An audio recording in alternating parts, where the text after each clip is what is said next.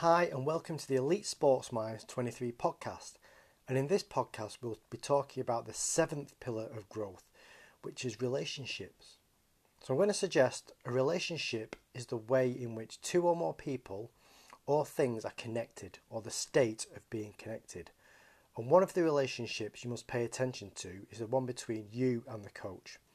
And I'd like you to consider the following three questions and give yourself truthful answers. No one will see these, and you have to show your coach, so these are purely for your eyes only. But you can take your answers and choose to do something positive with them. So the three questions are Which of the following ways of communicating does your coach interact with you?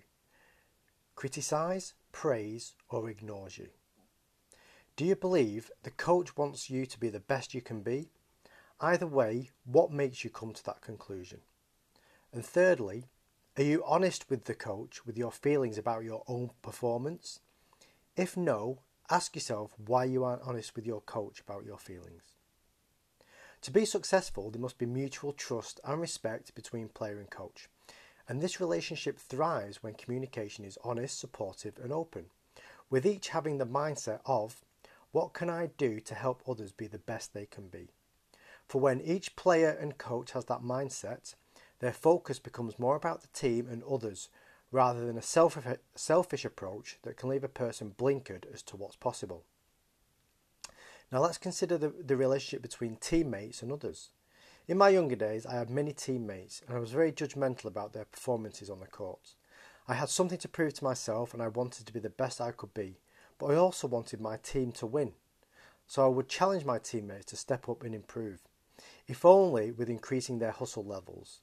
I believe any player, no matter your ability, skill set, or technical ability, can bring hustle, and it's hustle that brings a small increment of improvement over the course of a game.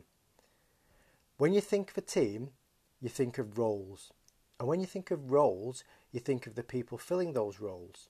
And when you think of the people filling those roles, you can begin to understand what needs to be done to improve and what's working well. The relationship between players, again, must be one of mutual trust and respect for a team to thrive. You don't need to be best friends away from the field of play, but as soon as you cross that line into competition, you shift your mindset and place your trust and respect into your teammates.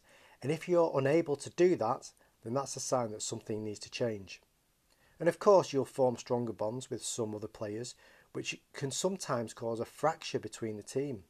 And it's usually the better players that will create their own clique so it's important you recognise the fracture and tell yourself no matter a player's ability, you must place your trust and to respect and respect into them for the sake of the team. Another benefit of placing your trust and respect into lesser players is they will feel your positivity towards them and that can inspire them to play better.